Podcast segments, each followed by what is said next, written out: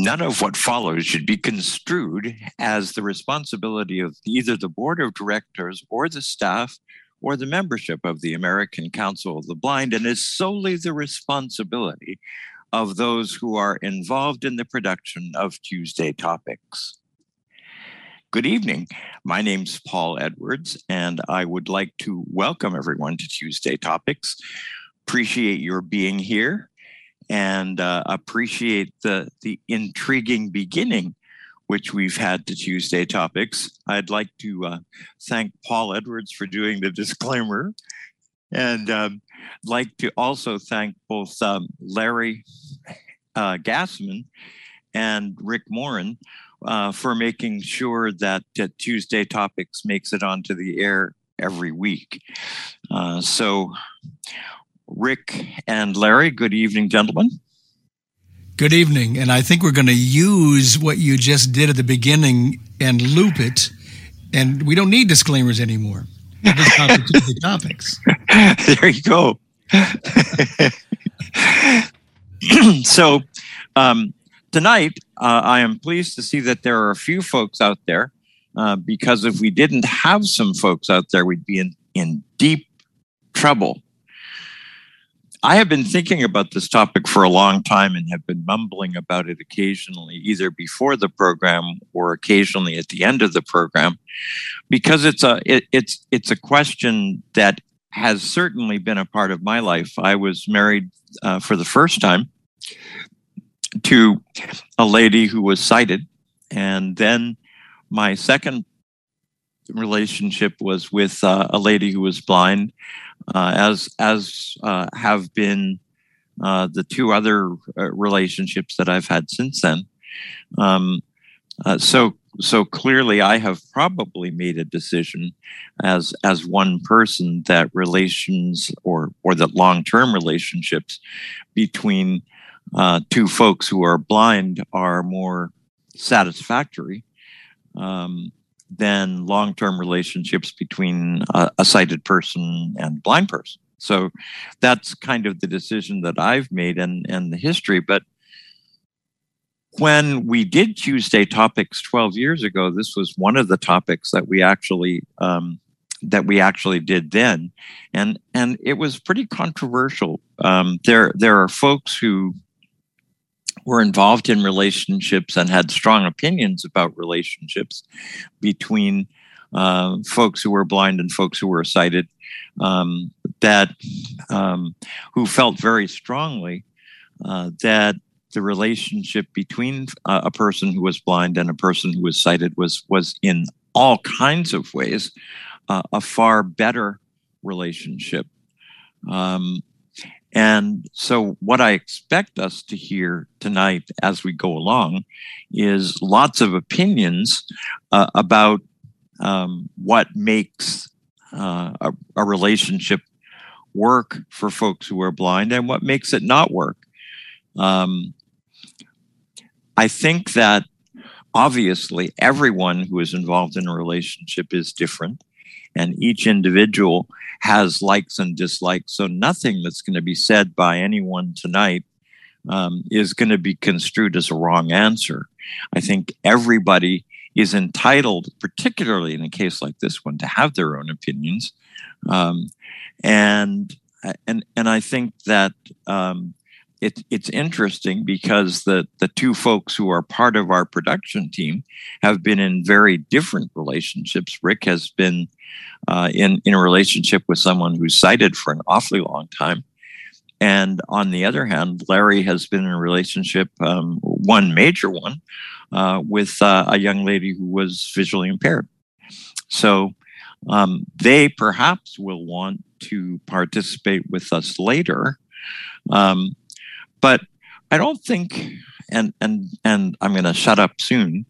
I don't think it's a question of trying to judge which is necessarily better or worse because I think that's a decision that's made by the individuals who enter into those relationships. But I think what we can do and what I hope we'll do is focus on some of the things that are problematic with both kinds of relationships and some of the things that are amazingly good about both kinds of relationships. and obviously, there are degrees everywhere.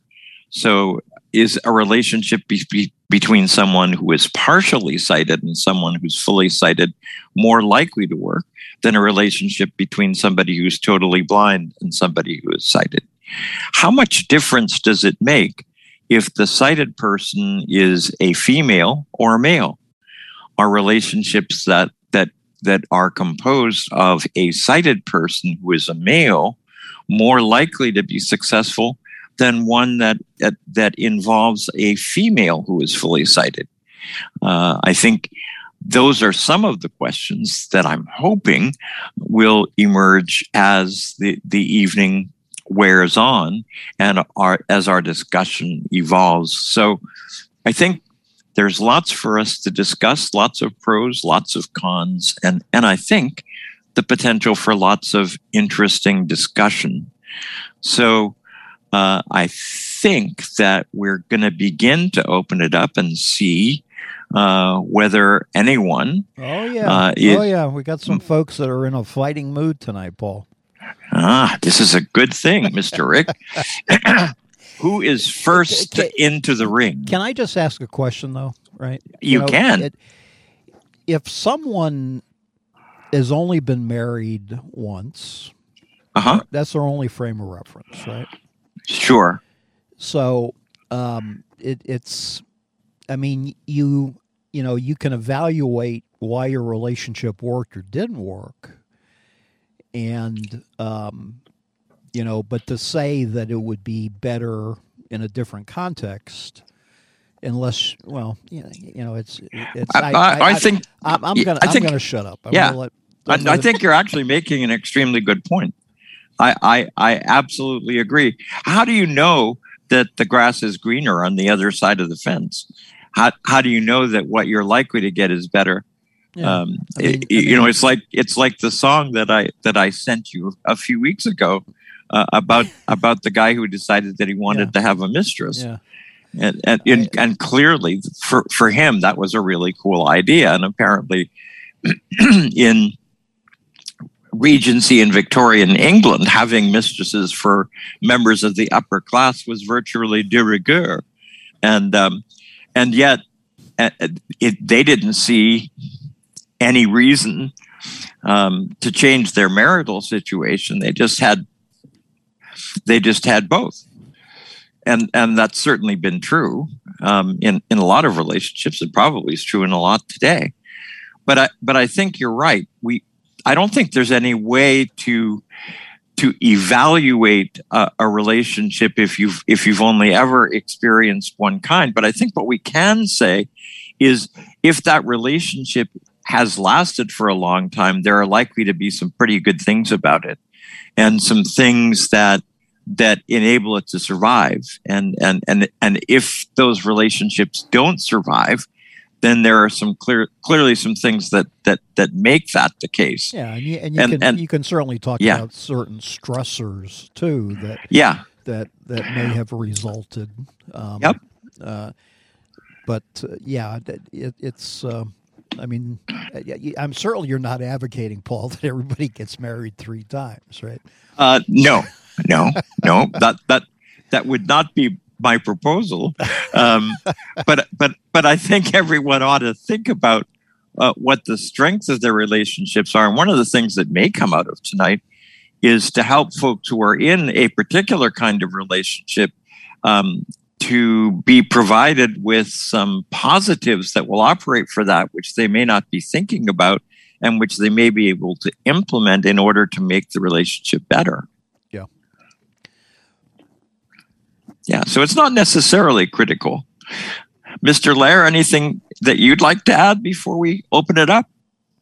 No, I'll wait a little bit. Go ahead. Let's take some let's take some questions because I'll come back. The, the, Very good. The voice of reason is first tonight. Deanna Noriega. That's what. Yeah. All right. Hey, Deanna. Okay. Hi. Hey, Deanna. well, I dated a lot before I got married. I got married at 22, but I'd known my husband since our freshman get acquainted um, camp up in the mountain um, mm-hmm. when they took all of the freshmen up there. and I met him um, the evening of the the get acquainted dance. I went outside because the music was too loud, and I was sitting on a rock, and a girl from my dorm um, floor came up and introduced us. He was with her, and one of the things that that happens if you're um, considered for whatever reason, I just happened to fit the right type for cons- being considered pretty at that time. Right. I had never cut my hair, which meant I had this long straight hair that went down to my knees. And I was petite, but I definitely um one of my friends called me the pocket Venus. So so I had good figure, but I was tiny, you know, and vivacious. And but everybody could tell you were a girl. Yeah, definitely. Um and but I had grown up very wary of getting too involved in relationships because I, my mother had been through a series of boyfriends and, and marriages. And all I could see from that was you started out all starry eyed and you took off all your armor and shared you know your inner thoughts your inner feelings with this person. Then when things started to go bad they knew all the right places to make it hurt. Yep. And I was very wary of getting that into any kind of relationship. I wanted to get my education. I was the first one in my family to go to college. I wanted to have a profession. I wanted to have enough money to travel and have nice clothes. And I didn't think I really needed the company. I had a guide dog. so, yep. Do you think do you think that the way the way you not, were brought up? Yeah, it um, was because I was goal oriented from very young. My mother yeah. said, you know, baby girl, you can't wait tables, you can't work in a factory, you can't pump uh-huh. gas, you're going to have to use your brain. So, you know, that was drummed in. If I got a B, my mother says, Aren't you studying enough? you think that they were afraid of um, of of how guys would treat their poor little blind kid? In a way, yes. I was engaged in my senior year and they liked him because he was already, he was 10 years older than I was a senior in high school and he was out in the world. He owned his own home. He had a good paying job and he would have um, put me under a bell jar glass and kept me there mm-hmm. because he had had two marriages that hadn't worked out and he was very possessive and very controlling. And mm-hmm. it quickly occurred to me that I'm too independent. Mm-hmm. And they were upset when I gave the engagement ring back. But I said, if he can't trust me out of his sight, you know, and doesn't trust that I am the kind of person that keeps my word and that is not interested in flirting with various people or, you know, making mm-hmm. conquests, you know, then this is not going to work because he's going to want to put me up on a little shelf like a Dresden figurine. And I have too much curiosity about the world. I have too many things I want to do. Mm-hmm. So if he won't even let me go off to college for a year to find out if I can live on my own and really make it, he's asking me to jump from being somebody's daughter to be mm-hmm. somebody's wife with no chance to grow up in between and find out who I really was and what I wanted. And so and he I, was side sided, right? Yes. Yep. In fact, that was the whole thing. Um, before I even knew who he was, my partially sighted friends on a ski trip um, to Big Bear kept saying, "There's this guy that just keeps staring at you." Uh-huh. And I thought that was weird. And then he showed up at my house. I don't know how he got my address, you know, because I didn't live anywhere near Big Bear, and introduced himself to my parents and asked me out for ice cream.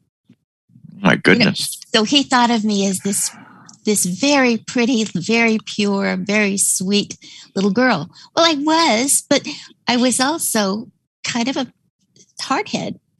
Yep. and a, and a gold ribbon person. So we didn't really match. And it was my best friend who caught on because she said, You know, all I've heard you talk about is your your your china pattern and this and that having to do with the wedding. And she said, and you talk too fast and you laugh too much. And you only do that when something's really bothering you. Right. You know, she says, when you bubble bubble till you foam at the mouth, you're stressed. Uh huh. So I thought about it and I realized I was because I was having serious doubts, but everybody around me thought it was so wonderful that I had a, you know, a big hunking engagement ring Mhm. and, you know, that I was, you know, going to get married in June right after graduation if he had his way. And I kept saying, no, I want a year to go to college. And he just wouldn't listen. And so I gave him back the ring. And um, I dated before getting engaged to a lot of US so because I did the USO as a junior volunteer. Right. And so I got several proposals for uh, Vietnam um, uh, headed yep. servicemen who wanted somebody to Mhm. hold on to back home. And, you know, I could have married any one of those quite easily, but I was still, you know, I was thinking, they don't really know who I am. You can't learn that much about a girl just by dancing with her on a dance floor. Right. And I thought, you know, these people just see the outside package. And if they're not interested in finding out what's on the inside, this is not good material for long term relationship. Yep. Yep. So I went off to college and thought, you know, no, I'm not getting married. He asked me to marry him when we'd known each other six months. And I didn't give up until we were in our junior year. Um, hmm and it was because of me that look i know i know what you're like. I know what you want. And he said you think of love as a cage. Then i'm going to clip your wings. And he said i'd never do that to you because that would be destroying the things i love about you best. He said my love is like this and he took my fingertips and he placed them in the center of his hand on the palm with his hand open and he said it's a resting place where you can come back anytime you get tired of flying dragons. you know, nice. and he said, "Look, I would never clip your wings. I would never tell you no if you wanted to do something. All I'd ask is that you always come home to me when you're done." And he said, "I wouldn't even care if you had an affair at some point out of curiosity because you're pretty young and you, you know." And I said, well, that's dumb because that's not who I am either. I don't, Yep. I don't make promises I don't keep. hmm And that's one of the things I've always done is made it very clear that I'm married, that I have kids, that I'm a grandma and a great grandma, you know. Mhm. So even though I may be vivacious and very friendly and love my friends, both male and female, you know, hmm I never go to a convention without giving Brian Charlson a hug and Kim too. Of course not. because I love yeah. them both. Yep. I give you a hug because we've Of known each you would. other tons of years and you Yep. wouldn't misunderstand it. I would not. That was the thing that I was very careful about, always to let people know I'm honest and I'm straightforward. hmm And if somebody comes on to me in a in a sexual way, I just tell them, don't go there. You know, Yep. if you want to be my friend, don't go there hmm because I am a committed person. And when I give my promise to be with someone, to death do us part, that's And- what I believe in. So that's what I And have guy you- curious, you know? Yep. Yep. Sure. The guy Um, you married at the end of college is the is the same husband you're with now. Yeah, 51 years this year. Wow, He's that's pretty cool. He is sighted. Yeah, he's And did you think about that? shy. No, it had nothing No? to do with it. No. He's very shy and very bright, and he makes me Yep. laugh. hmm And when we have disagreements, we don't hold them hmm. inside and let them build up. We talk about them right then. Then That we is give, so each, cool. we give each other a cooling off period to think it over. Then we come back again and we work on a plan to handle whatever the issue was in a way that that compromise is important, but it's also important that when he says, This is really important to me, or I say it, that the other person listens mm-hmm. and finds out why. So you and, think that that a relationship between a sighted guy and, and a blind girl, at least from your experience, can can really work well? It can. Uh, the thing that I never wanted to be so dependent. I didn't marry him because he can read, right? Because, because he can drive, right? And I don't stay with him for those reasons, right?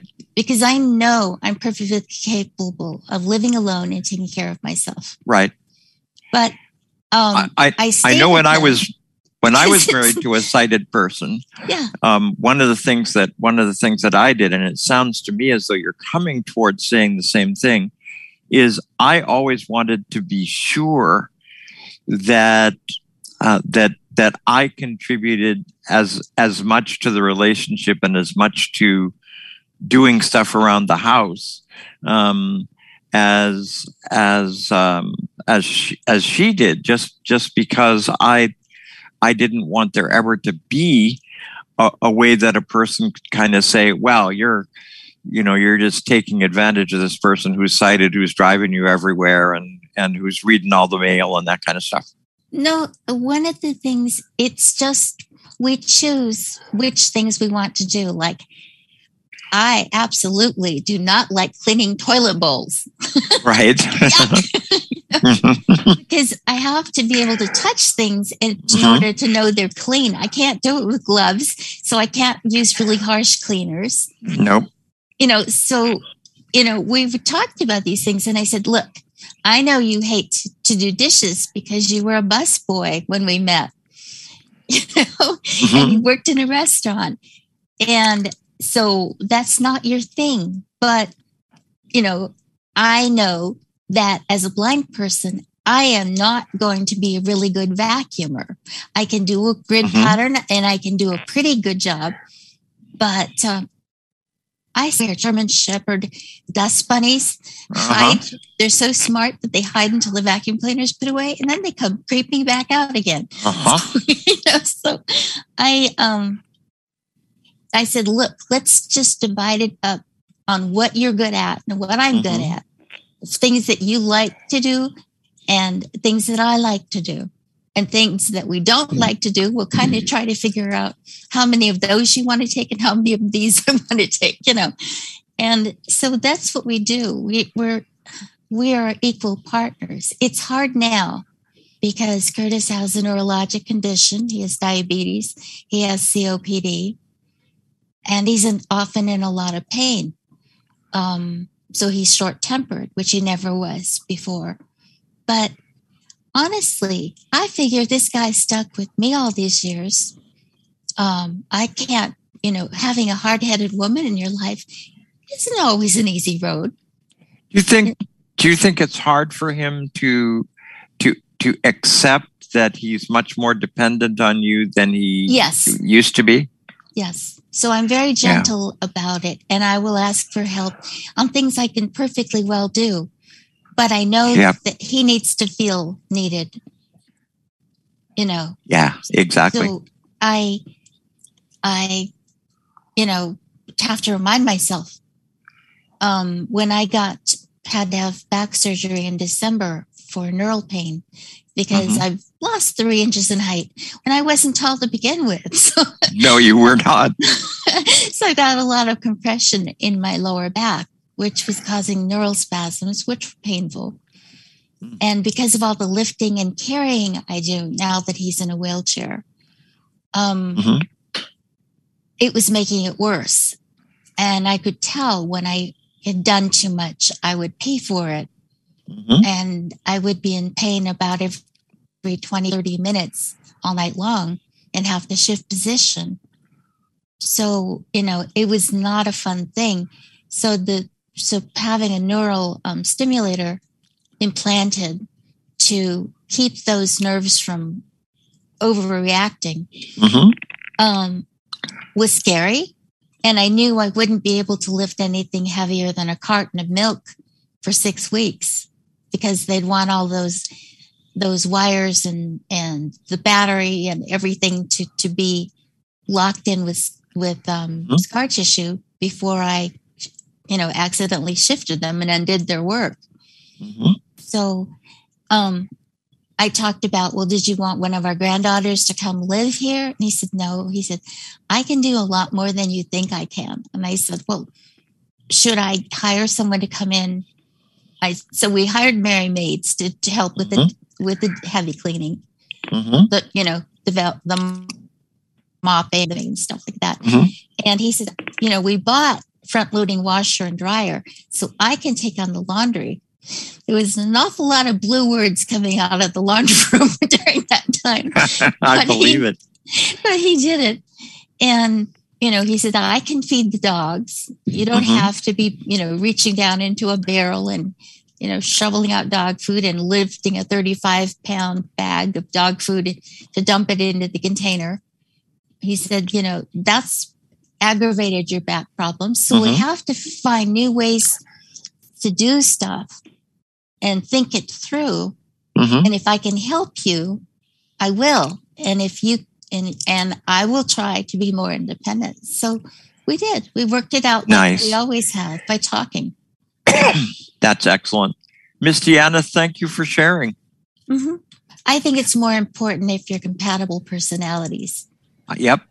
I think that's um, I think that's a very good point and a, and a good way of putting it. Thank you so much. Mr. Rick? Yes, Steve, uh, Steve Dresser, please. Okay, well, um, hey, Paul, Steve. This is How this is you? great. Uh, I'm enjoying what I'm hearing here, and and this is a topic that I've done a lot of thinking about um, mm-hmm. in my life. I've been married twice, as you may or may not know. I do know. You do know. Okay. I am. Well, we we we don't have met, to worry about that. No, met um, both of your wives, in fact. Okay. Um, wow. Okay. Um, I I guess I would say that the assumption that I had when I started thinking about dating uh, and that kind of thing was that I would be dating sighted women and marrying a sighted mm-hmm. woman. Um, I in fact, got away from the whole blindness community by uh, going to public high school when I was a freshman.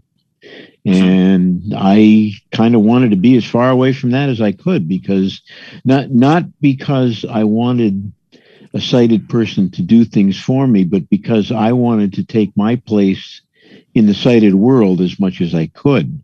Mm-hmm. Um, it was a mixed experience. Um, I ran, I encountered some women when I was in college who uh, wanted to fix me.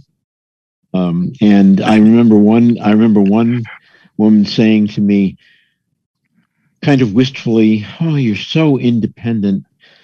And I kind of didn't know what to say, except that I kind of stood there and kind of went, Well, yeah. I mean, what, what, what, what else would I be, you know? Mm-hmm. Um, so we fast forward to the point when I met Cheryl, and of course, it had not really occurred to me up until then that I might get interested in a blind person. Um, I knew her a little bit when I was uh, at Oak Hill, the School for the Blind in Connecticut, but not well. And one of the things that we had in common was that we both went to public high school, kind of broke away from that. And so, although we were blind, uh, one of the things we had in common was that we didn't want to be thought of as, uh, you know, pitiable blind people. Yep.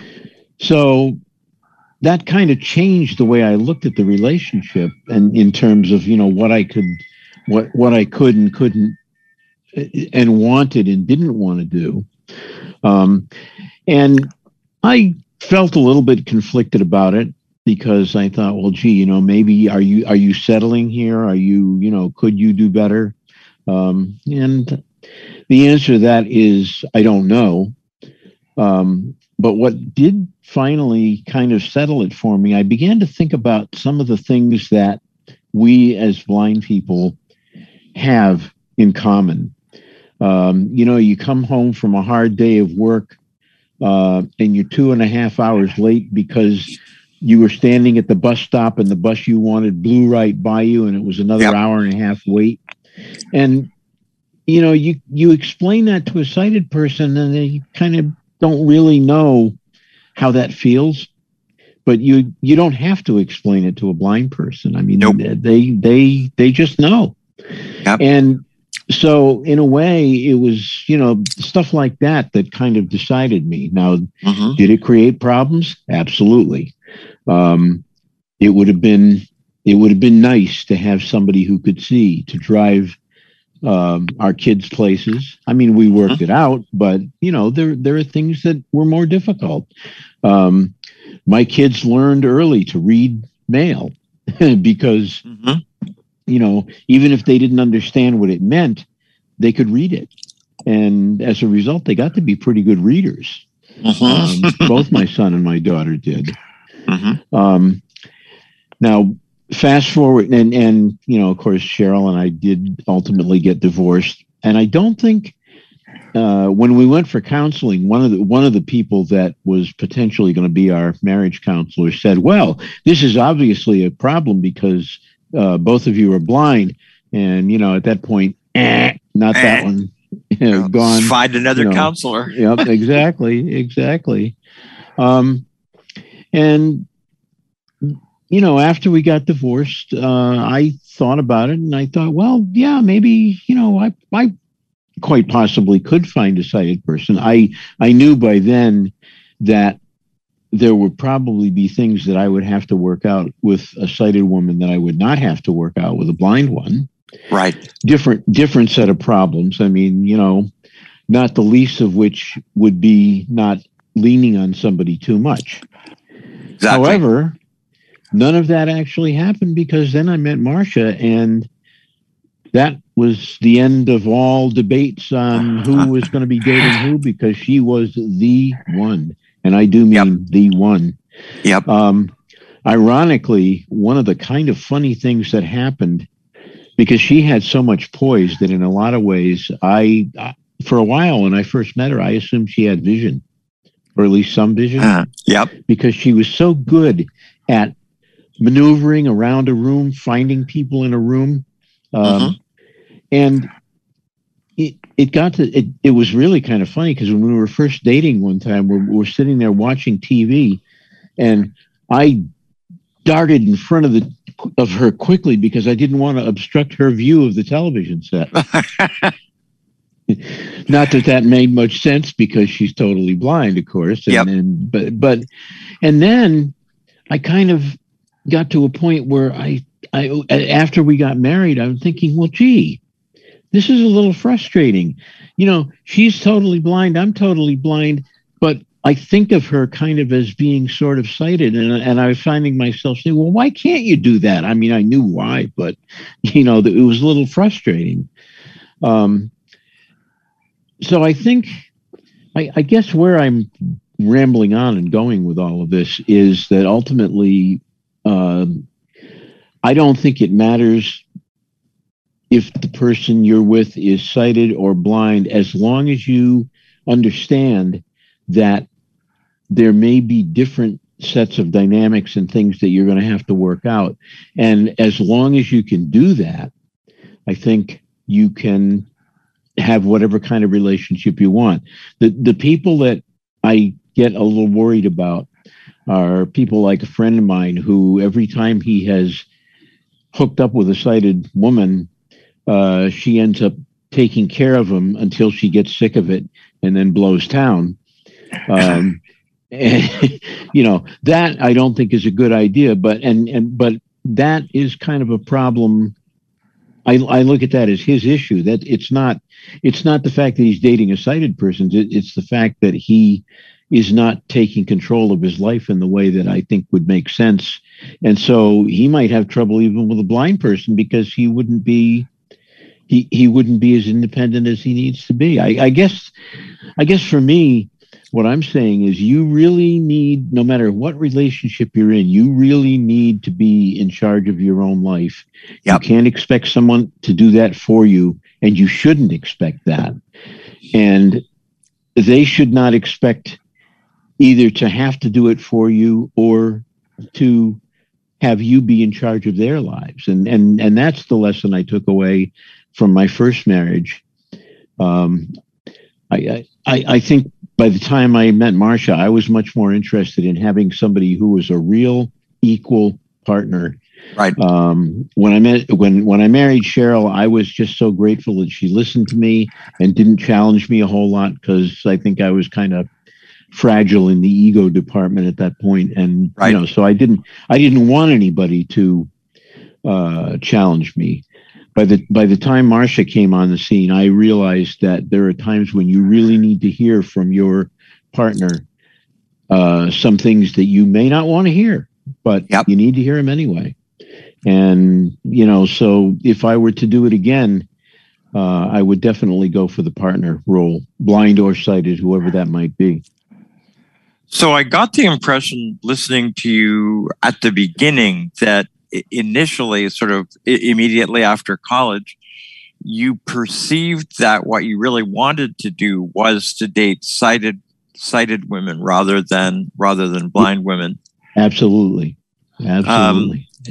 Do you think there's any sense that you settled where Cheryl was concerned? Um, that's a good question, and I was going to say no, and then I was going to say yes, and now I'm not sure which because I I I think I think I did, but I think what I was settling for was the was the fact that she wasn't going to challenge Yep. me a lot. Yep. Yep. Not not because she was blind, but because she just wasn't going to. Well, uh, And I but think also that's what I because also because you were as independent as you were and knew what you wanted and and and had a had a pretty strong ego and a pretty strong sense of who you were and Or and at at least that didn't point want anybody to oppose me. right I- and at, I- and at that point cheryl fit you know Yeah. later Yeah. later you know Marcia's Marcia's uh, an entirely different animal she uh, yes. she she she had her her her own strengths and and they were Absolutely. they were immense. You know that Marcia and um, Marcia and Gail were very much alike in lots of respects. So, so I know Yeah. exactly what you're talking about. Yeah. Um, performing far better as totally blind people than most totally blind people do. Yep. Yep. So, Mr. Dresser, thank you so much for calling in. This was fun. Well, thank you. I'm I'm I'm really enjoying this, and I'm glad you decided to bring it up as a Tuesday topic because I think um, I think it's something we need to explore a lot more than we often do. Thank you. I think so too. Mr. Rick. Yeah. Um, you know, I can't help but think, you know, I I've been around Steve and Marcia a lot, and Mm-hmm. the thing that I I just thought was so incredible uh, all the time was that they always addressed each other as partner. and and I you know I just thought that was so cool, and to hear him Mhm. speak about that tonight, I, I I think is you know just it it puts uh, puts a lot of things in perspective. But that that was good. This this is it was really the corner cornerstone of our relationship, Rick. I mean that that Yeah. was if there was anything that was the ba- that was the base of it all, that was it. I mean we we both really wanted that. No, I, I, I- I think it's absolutely terrific, and and um, uh, you know, I, I I've never met anybody else that referred to their their partner as partner, and I. I, I, I just thought it was you know it was just so cool. I mean, obviously you guys had a connection that that was very very special, and and uh, That was actually Marcia's idea. I mean, I I would never have thought of doing it. In fact, when she first started doing it, I felt a little strange about it. I thought, gee, you know, I have a name, and isn't my name what's really important to me? partner Steve, partner Steve. Well, yeah, Yeah. But, but but then you know, No. as it No, went it- on, and it then it I was- kind of picked up the habit. yeah, it was Um, it was so loving, you know. Yeah, Yeah. I, I began to realize the dimensions of what it meant, Yeah, and you know, I I completely came on board with it. yeah. Yep. No.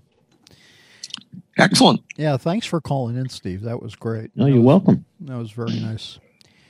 Uh, Mary Lee. Hey, Mary Lee, I'm not sure I know you, but I may.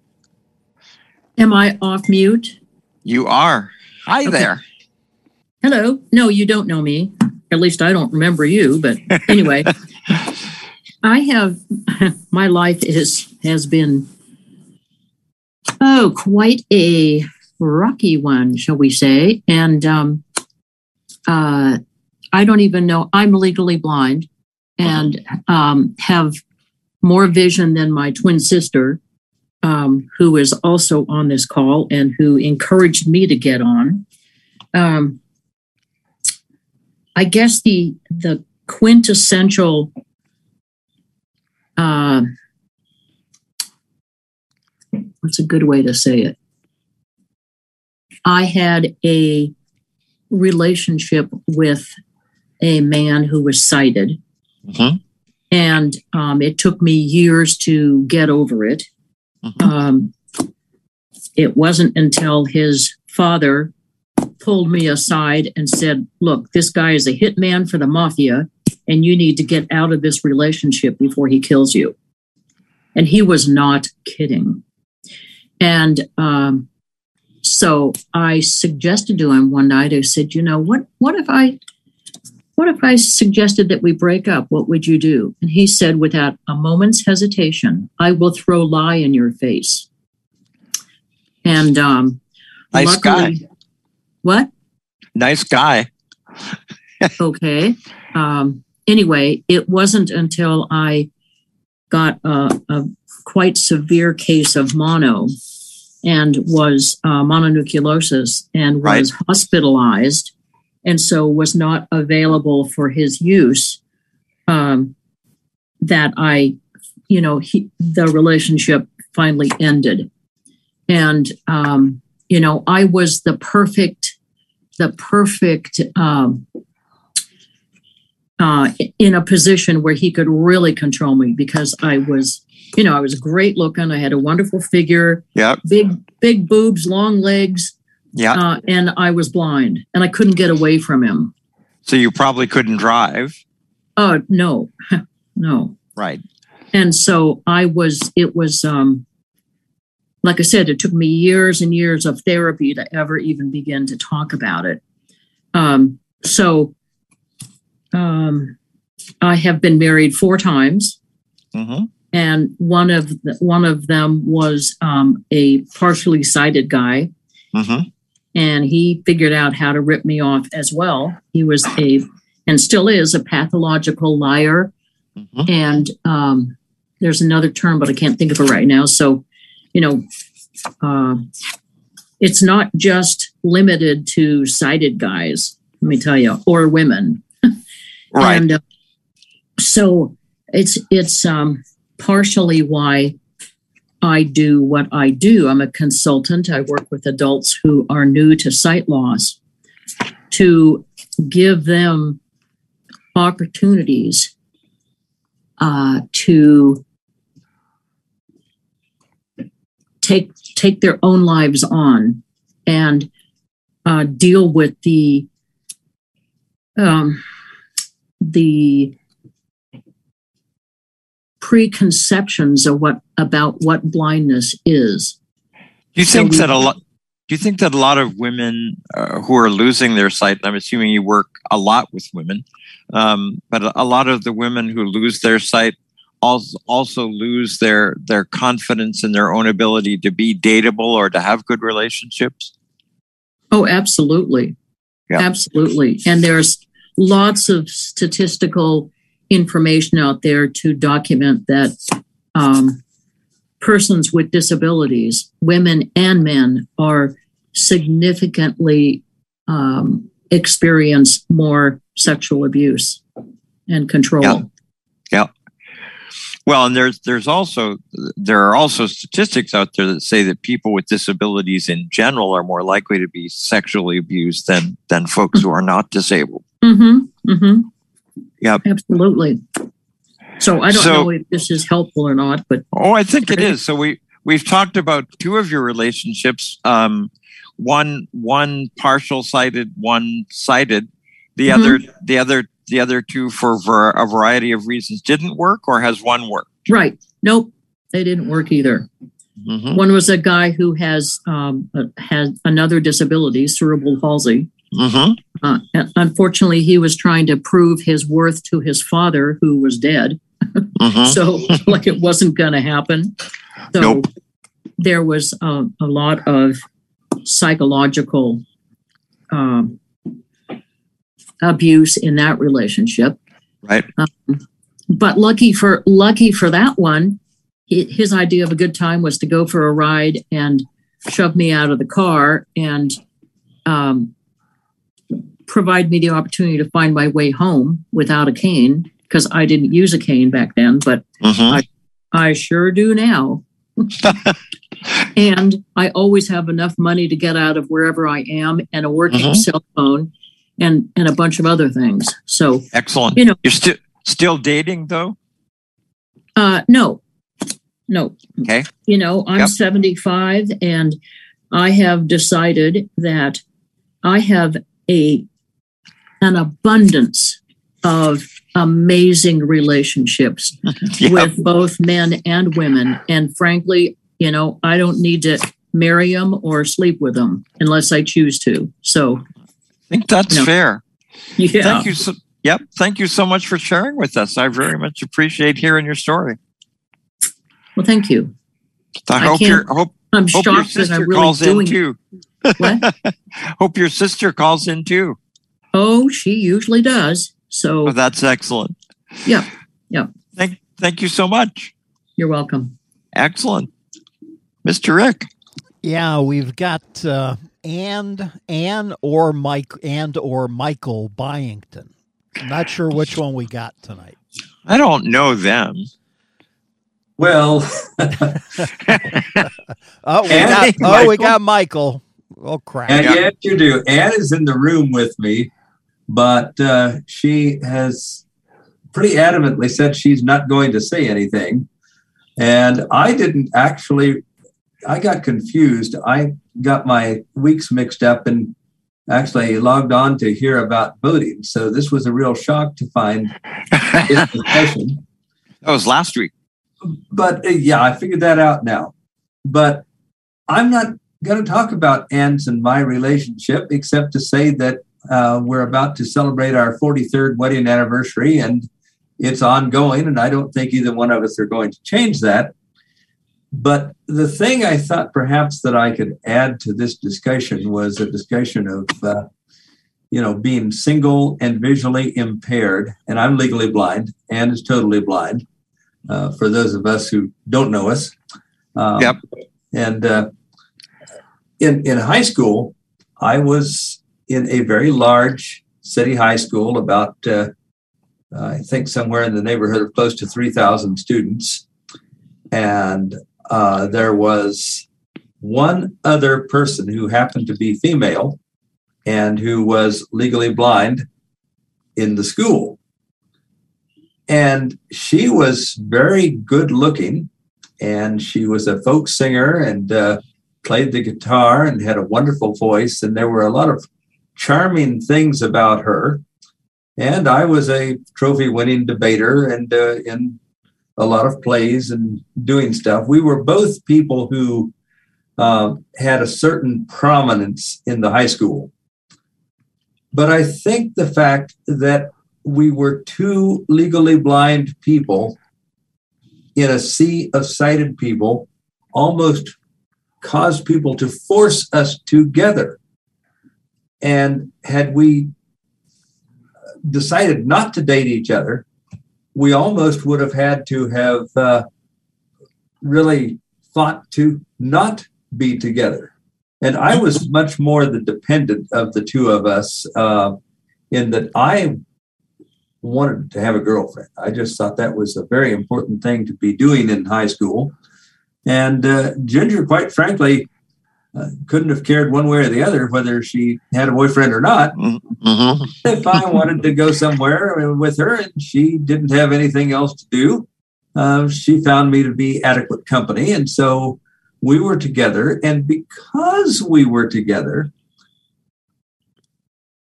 it actually increased our social status with the sighted folks because when they were planning who was going to be in the promenade for the prom or this or that, and they had to have students do this that they knew were established couples, we were always somebody that they thought of.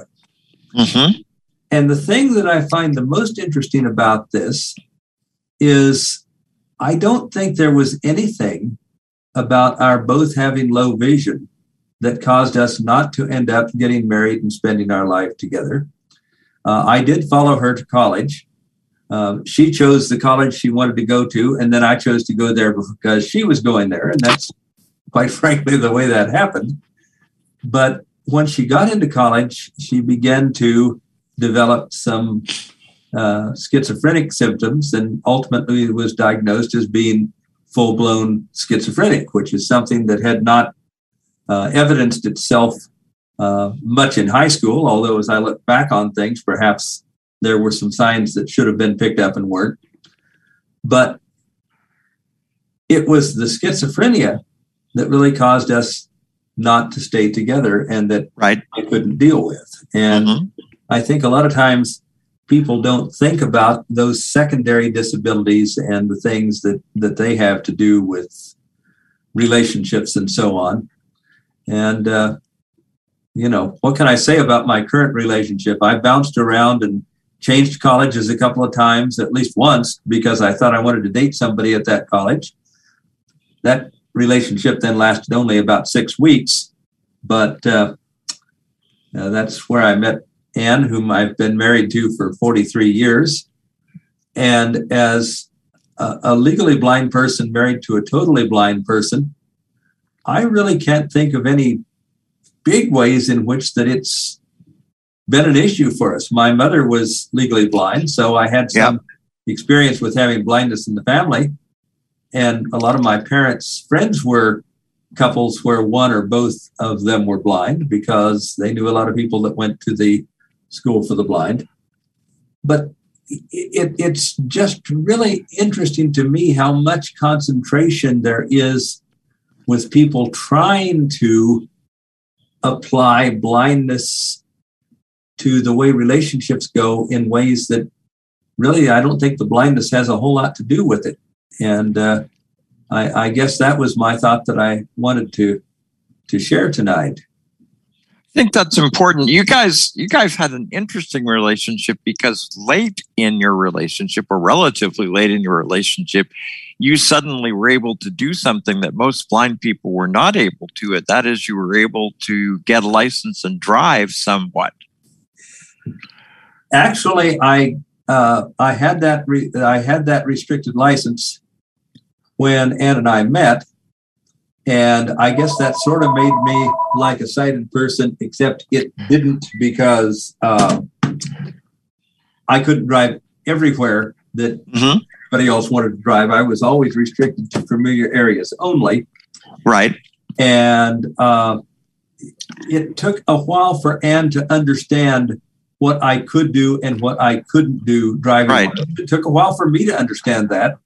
And one thing that you probably don't know, Paul, is that uh, now that I'm in my late 60s, I have stopped driving because the reflexes slow down and I had some experiences mm-hmm. where I just didn't think I ought to do that anymore. And it quite frankly has been an adjustment to us with neither one of us realizing, even though I couldn't drive outside of familiar areas, but to be able to jump in the store and drive down the street to the local uh, market to mm-hmm. order milk or whatever was uh, something that we have to do a lot more planning about. And uh, Yeah. I'm an O&M instructor, so obviously I knew all the techniques and finding wheels Right. and all that stuff.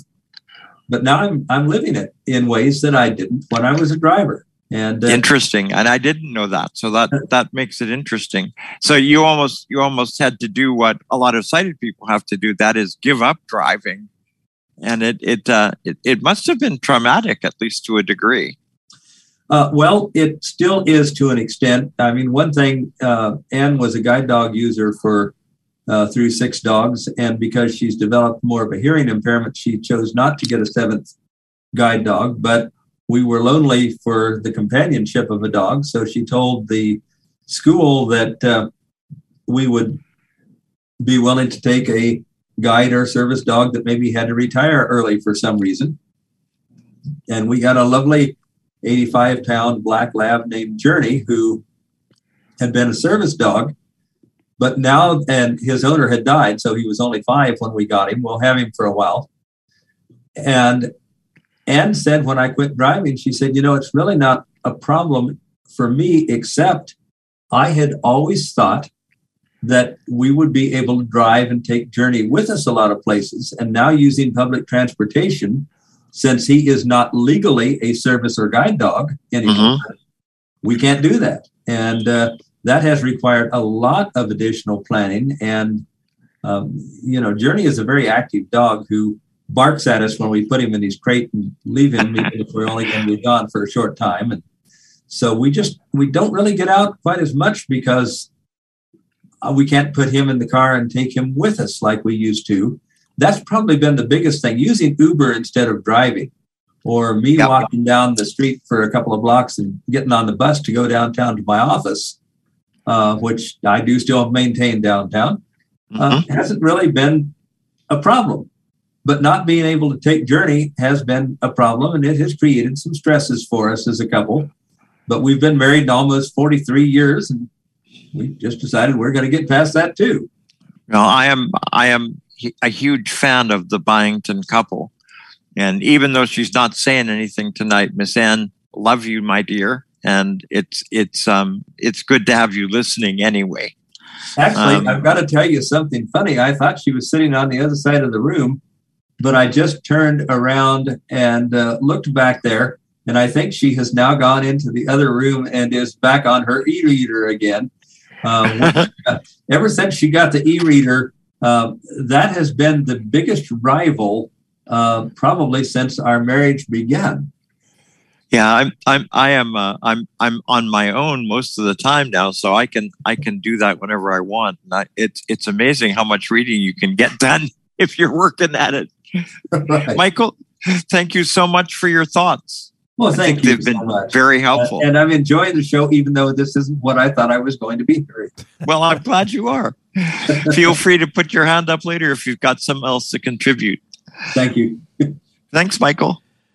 Carrie Muth, please. Hey, Carrie. Hey, how's it going? Yeah, I am good. Good. So, um, so I have a I have a varied past. I have been, I have RP, so I was diagnosed at 14. So, you know, in high mm-hmm. school, I thought, oh, I'm never going to have a normal life, never going to have a boyfriend, never going to drive, never, you know, what have a family. Well, that's not been my life. Yeah, um, had a few uh, boyfriends, whatever. Um, but you know, one of the biggest things I've, I've so I've been because of RP, my vision's decreased over time. So I've been the sighted person in relationships and the blind right. person. Nice. And so it's, and I've been with totally sighted men and, you know, totally blind men. So, you know, uh-huh. quite a variety of experiences in my life. And, you know, I think it really, a lot of it comes down to knowing yourself. One of the big things that I know I was not taught, and I, I don't think a lot of young people are really taught is, you know, what do you really you know who would be best in your life? You know what should your partner look like look not look like? But you know their characteristics you know what characteristics would make a good relationship um, what's important in a relationship? What does a healthy relationship look like? So i think there's a lot of um, things that for myself i did not learn until i was closer to the age of 40 i am i'll be 52 soon. Nice. Um, and so you know so a lot of it i learned you know the hard way in life um you know but really you know to me i i did decide at one point you know, I thought, oh, I'm not gonna, I'm not gonna be with a blind man again. And then I realized, you know, it's not that because that connection, there is that, you know, that you guys have mentioned earlier that there's mm-hmm. that commonality. Um, yep. You know, yep. it's really if if I'm with a blind man, then they need to have blind skills and be as independent as I am. That's right. Yep. Yeah, and I think I think that's the thing is you know what kind of a match are you in all kinds of realms, um, and you know my most recent really serious relationship he actually was disabled he had a lost a hand mm-hmm. and so and he had other you know physical issues too but he was perfectly sighted and so i was like you know i thought it was a really good working relationship because you know we both did things for each other um, mm-hmm. But you know, it's really bad when it is downpouring, like major nasty storming, and the sighted person won't take the teenagers to the high school that's you know, like 10 blocks away and they have to walk to school in the downpour. Oh, dear. yeah. So, so there, I, I think I think it doesn't matter um, whether they're sighted or not. I, I think it's more looking for, you know, a good, healthy relationship, and you know, are those characteristics? You know, are you going to build each other up or not? Um, are you better when you're with that person or want to make, be better yourself? Because nobody's going to change you. You got to change yourself if you choose to. Um, but I think those yep. are really the more important things. And I think the point that you made earlier is is one is is one that that I was impressed by, and that is that that I don't think we do often, particularly when we're younger, um, know enough about who we really are and what would actually complement us in a relationship. And I wonder if it's if it's not something that we ought to encourage folks who are in education to think about giving to kids who are who are blind or visually impaired when they're in school or in college, um, so that they have a better sense. Because I know that uh, I I know that I probably was not in a very good position to make good choices by the time that I married the first time. Mm-hmm. Um, for a variety of reasons. Uh, some of some of them had to do with blindness, some of them didn't. I mean, I, I, but I think, um, but but I think that what was true is that uh, I certainly in high school and and really until until I was partway through college had virtually no experience dating because um, uh, I I wasn't any place I could date blind kids, um, and so it was sighted kids or nothing, and um, and for the most part, um, sighted kids didn't want to be dating a blind guy, yeah, um, be, because that was that that was an indication that they were pretty much of a failure if they had to do that. So it was interesting. Yeah, well, well, you know, I, I'm you know, I'm 50 ish and uh, still yep. haven't dated much in my life. I've call. had a, you know, yep. I, have had okay. a few partners Thanks. in my life, but I was going to call you mean anyway, I've dated later. much. So I still, you know, don't have that experience. Um, you know, another another big challenge, and and I, I think this doesn't matter if you're male or female, is you know sometimes um, you know, when I meet people right now, because I play, I've played around on personal sites and stuff. You know, I end up you know, meeting people that are like, oh, you know, most of the time I won't divulge I'm blind till I talk to them mm-hmm. a little bit. Mm-hmm. Um, but you know, then it's like, oh, they, they're automatically think, you know, they got to be in caretaker mode. Um, and you know, I'm not looking for a caretaker. I'm looking for that partner. I'm looking exactly. for my Mr. Wonderful for my exactly. the rest of my life. Yep. And so, um, and and I, I don't I think always, a lot of people look at yeah. it that way. I always took the other approach. I, I, I always identified as blind right away on, on mm-hmm. things like dating sites. And, and I mostly used dating sites just to see what kind of people would come back. I really didn't seriously try to use them for dating. And I was actually probably more interested in, in, um, in, in, in what they, in, in who they said I was as well, which is sort of fun. yeah. Interesting. yep. Miss Carrie, thank you so much for your thoughts. Thank you. Yep. Appreciate it. Mr. Rick. Yeah, area code 918. I had to mute you when your phone went off. You're you can unmute yourself again. Here we go. Hello, area code 918. 918 ending in 292. That's right. Uh, this. Oops. I just muted her by accident. I'm sorry. We're coming back. You need to unmute yourself again. Coming back. Okay. Now I'm here. You are. Um, I'm Allison Fallon. I'm in Tulsa, Oklahoma. Hey, Allison. And hi. I have. Um, I've, I've, well, my first marriage, I was very young, and uh, I married someone that was sighted. Mhm. And there are a lot of reasons it didn't work out, but a, a lot of reasons were that it was a power thing. You know, um, he would he would use his sight as a power situation hmm and and that's basically one of the reasons I divorced him because I realized he was taking advantage of me, and so Mhm.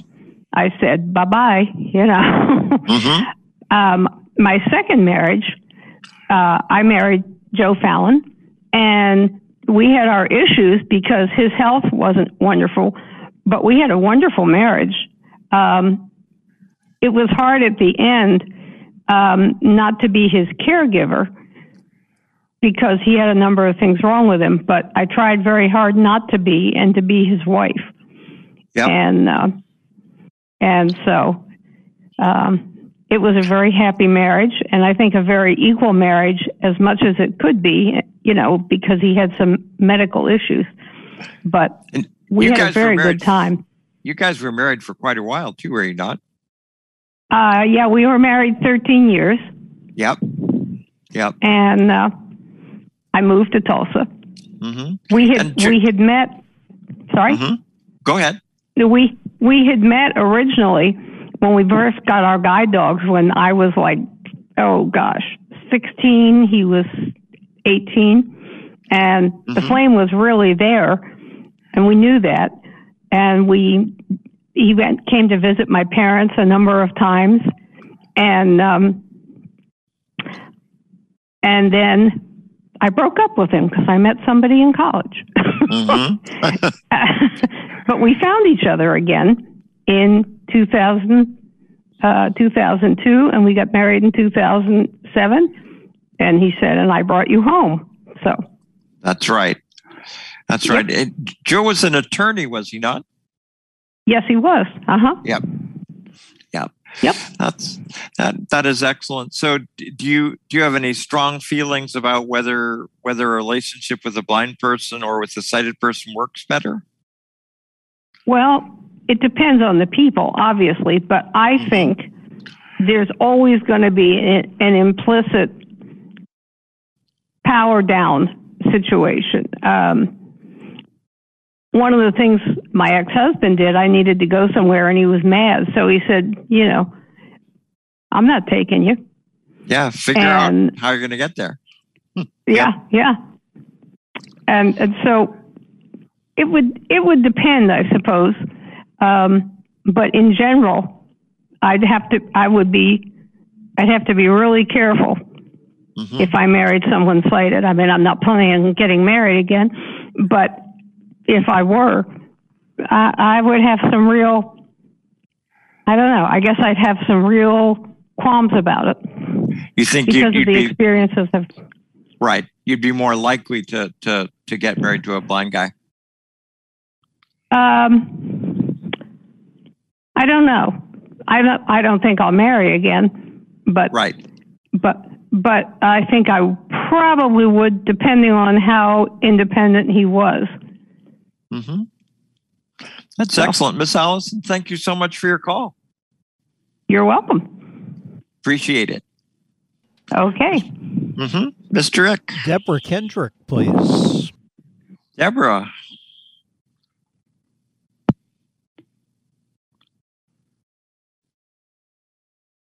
This is going to be interesting.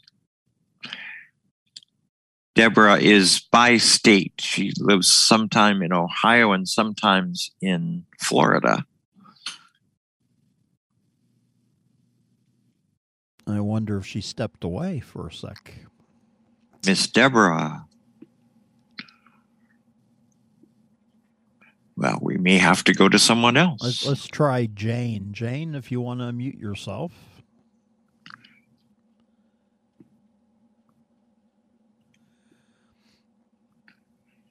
On the cusp of Minnesota and Texas.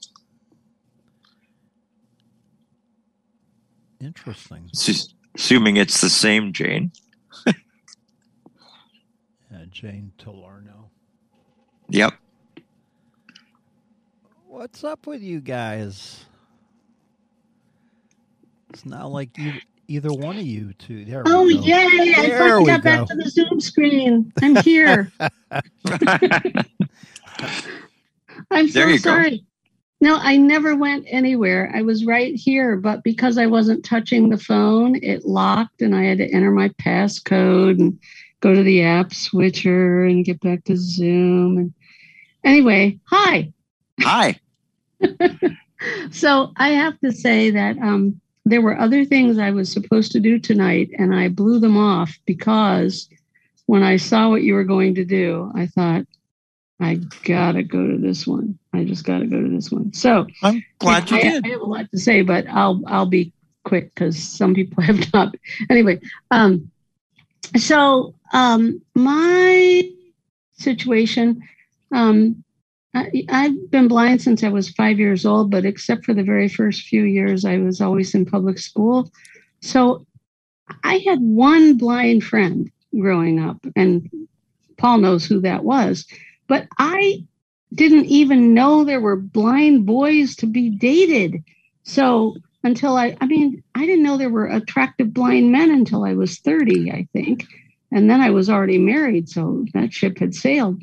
But so my my high school, I, I know that you know comparing my adolescence to to many other blind friends that I was very fortunate, and I know not why. Um, I, I really I don't, but I- had a wonderful high school life and a wonderful college life, and I had lots and lots of dates and lots of parties and lots of good experiences and all that jazz. And whether I would fall in love with a blind person or a sighted person wasn't on the radar because I didn't, I just didn't know. I didn't know there were any blind guys out there. So I've been married twice. Uh, the first time for 24 years. And uh, I have three children um, who were the result of that marriage, and they're all wonderful human beings.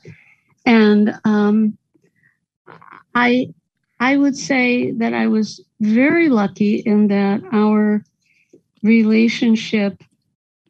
I've studied a lot um, about the, the the the the relationships that can evolve between blind and sighted people.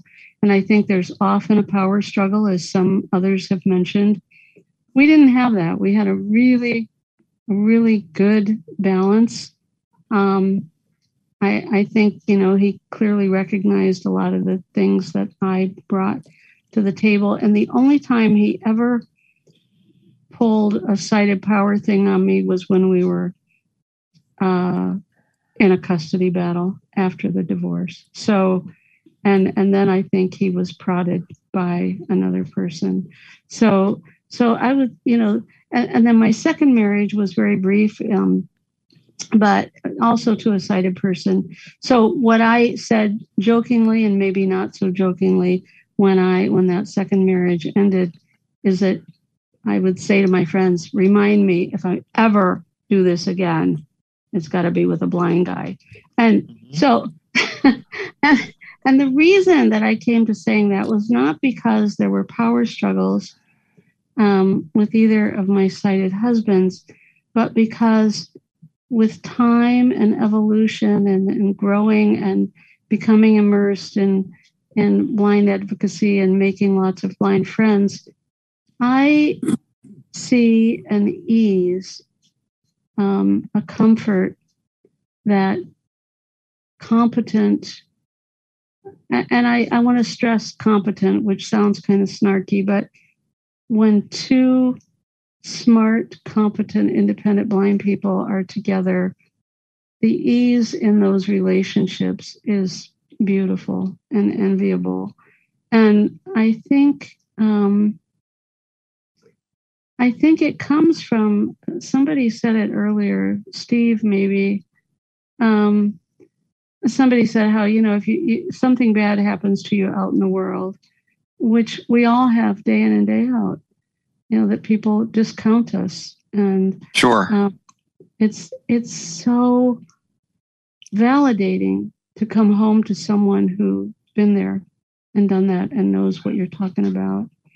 And and the only thing I want to say about this is that in the late 90s, a blind friend and I, uh, Michael Lickstein, who's a blind uh, clinical psychologist, we developed these workshops that we were um, tracking around for a couple years to ACB and NFB and AER and nationally and state. And it was a lot of fun. But one of the workshops that we did, we called them In Touch with Ourselves.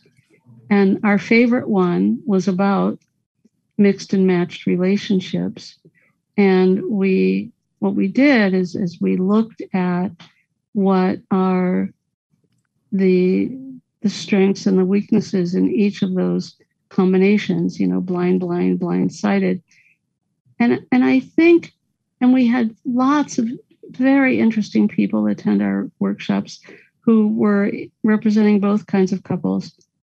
And I think the only rule is that you each understand the other and understand where you are. It, it doesn't matter. Um, I, I don't think there's any better or worse kind of relationship at all. I do think that if two people get together, whether they're both blind or one's blind to one side and one blind one low vision, if if either one of them does not own who they are and where they are, the relationship isn't going to work. So, um, so yeah, that's that's all I have to say, and I'm just really happy that you're talking about this. I think it's really important. I think it is. So let me ask you. Let me ask you one question. When when you guys went around um, doing these workshops, did is there is there a particular problem that you thought was more frequent than any other? Yes. Um, two, well, maybe two problems. One was control, but more important was what we heard a lot. And, and I, this may be coincidence, but we heard it more from sighted women. Um, mm-hmm. Feeling obligated to take care of the mm-hmm. blind man. Um, yep. And um, this mixed sort of mixed blessing of burden and and you know like it's a burden and it's a gift you know but but that was the one thing i think that we heard more than any other. And and it and it was interesting because um it, it also prompted me to want to write about it because you know that's what i do with everything. And i didn't i didn't know where to go with it and um, Diane Croft at National Braille Press and I talked about this for a while because she saw patterns and thought it would be very interesting to do a book about mixed and matched relationships. Mm-hmm. And she ultimately pulled the plug because she was afraid we'd offend people, so we didn't do it. Um, yeah, I think I think that's very likely. Um, yeah. Do you think? Do you think that um, or or did you get any evidence? Because it's it, this is something that that I have a a pretty strong feeling about from some of the work that that I did as a counselor way back when. Um, was that women in particular are often um, treated by their parents in such a way that relationships are made much harder for them. I, I don't think it happens as much with men, but I think with with blind women, there's a there there is a fear that people are are going to always want to take advantage of you, so you should run like hell, rather than rather than trying to get into a, a relationship. It's far easier for you to stay safe and and enjoy being a part of your church. Yeah, there might be some of that, but I think there's so much um, there's such a broad spectrum of Mhm. Where people come from. Um, you know, the, the the people are raised in so many different kinds of environments and so many different kinds of, of of families um, that I, I'm not sure there are any, are any patterns there. One thing somebody said to me a long time ago um, about blind women. Do you think that so many blind women get divorced because they marry controlling husbands and then the controlling sighted husbands find out they can't control them anymore? and I think that's kind of a fun. Um, and it wasn't in in my case, by the way, that was not the case. I mean, m- my divorce from my long marriage had nothing to do with blindness or our relationship. It had nothing to do with any of that. It was a total other tragedy that Yep. occurred. But but but I think I think that is the case. I mean, I think I have seen that where women who are blind are uh, controlled and then they get their wings, so to speak. You know, they find out, hey, I can do this and I can do that. And I don't need you to be bossing me around. And then Yeah. so um, anyway, and I, I, I think I, I, I loved what Steve had to say. I, I think that represented what I believe I have seen in so many um, blind, blind relationships. And one other thing I want to say about owning it, you know, that my sense is that people, the success in a relationship comes from knowing who you are and where you are. Yep. And a really good friend recently visited me for a while, and I don't have her permission, so I won't say who she is, but she's low vision and she's wonderful. And she's married to someone who's low vision. And she said to me, You know, my parents had a lot of concerns when we were young about my hooking up with a blind guy. And she said, But actually, our vision has been complementary of one another. There are things that I can see better and things that he can see better.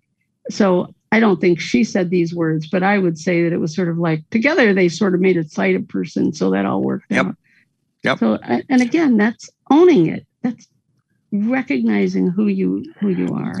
and and and, and each bringing strengths to a relationship Yeah. um, so that Yeah. so that there is a balance i i think that's the one thing that's or the probably the most important thing that's come out of things tonight miss deborah thank you so much for your call well, thank you.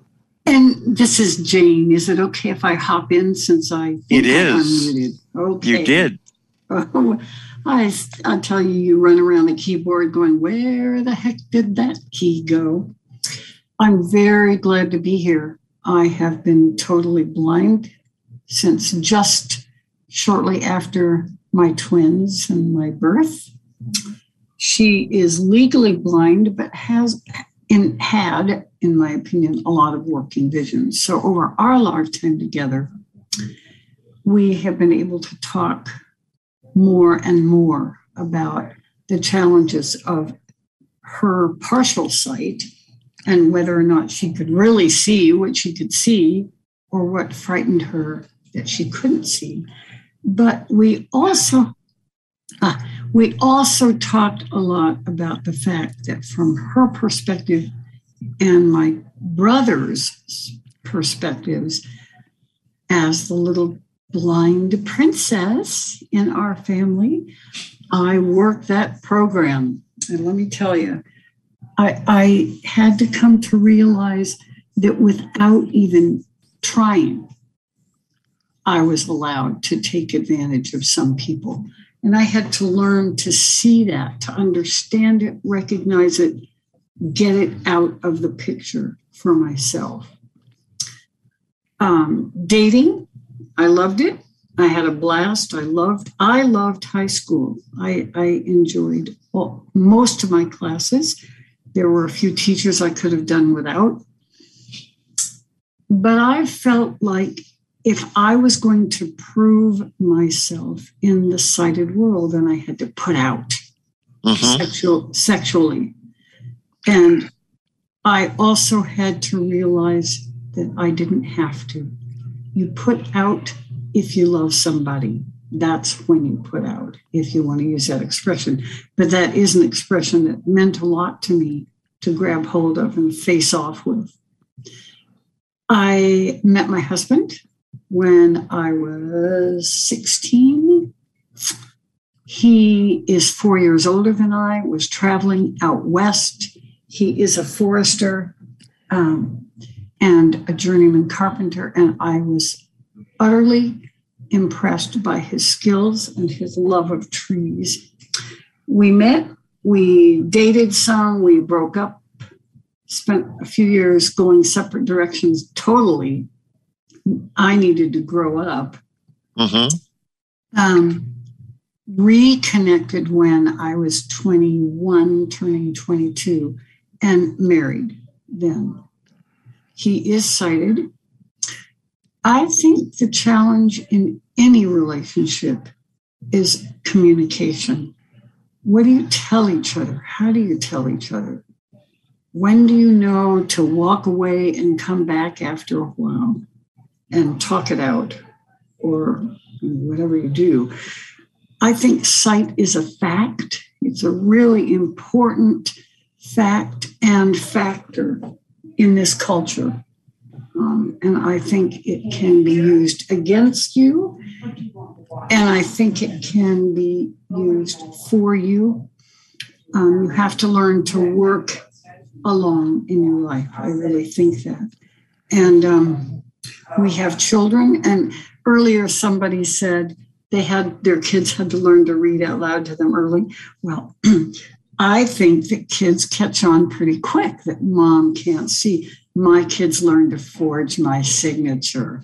I'm not telling you how I discovered that little mishap, but you know they got they got appropriate consequences for it, and uh, then they didn't do it anymore.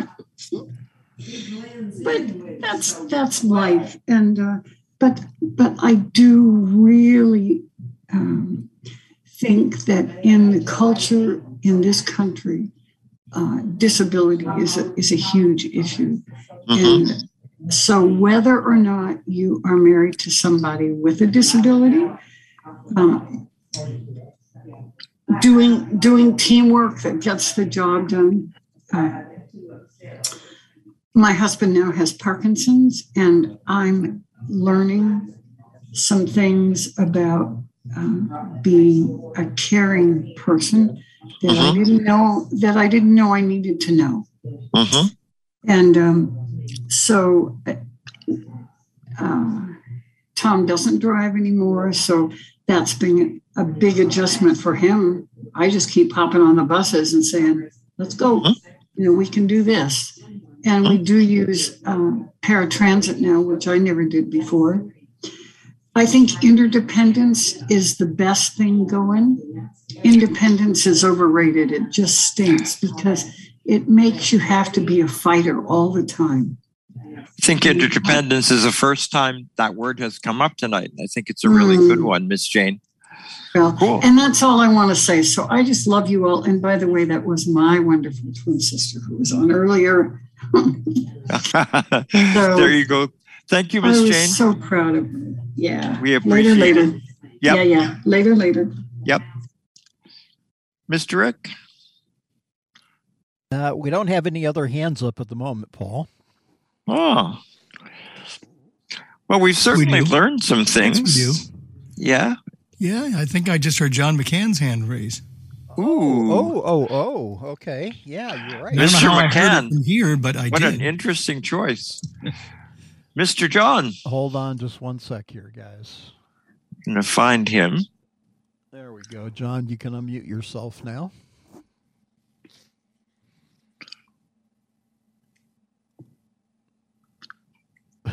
Suspense. I've done that twice tonight. John, I'm sorry. I just muted you. Sorry. There we go. You should be good to fly now, Mr. John. I'm now unmuted, am I? You are. Yes. Indeed. Okay. Well, it's an interesting choice, assuming it even is a choice. I was the the last choice of the last chooser. I was the only one with my hand raised. Um, you know, Interesting. I almost uh, didn't make it. I forgot that you begin at four o'clock my time, so you're well underway, I dare say. And I don't know all that's been said.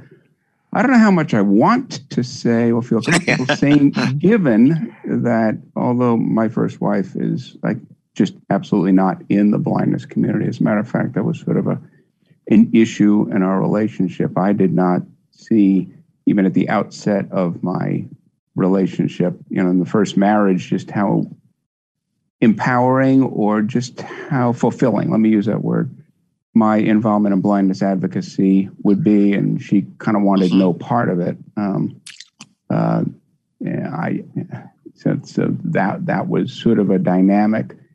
And one thing, and again, I'm just hoping this really doesn't get back to her.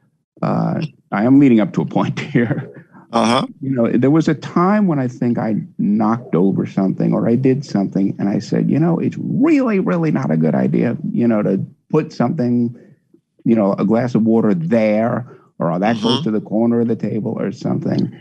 And I'll remember this, you know, it just, in 40 plus years, I've not forgotten it. She's, what was said at the time was, I don't want to live in a blind house.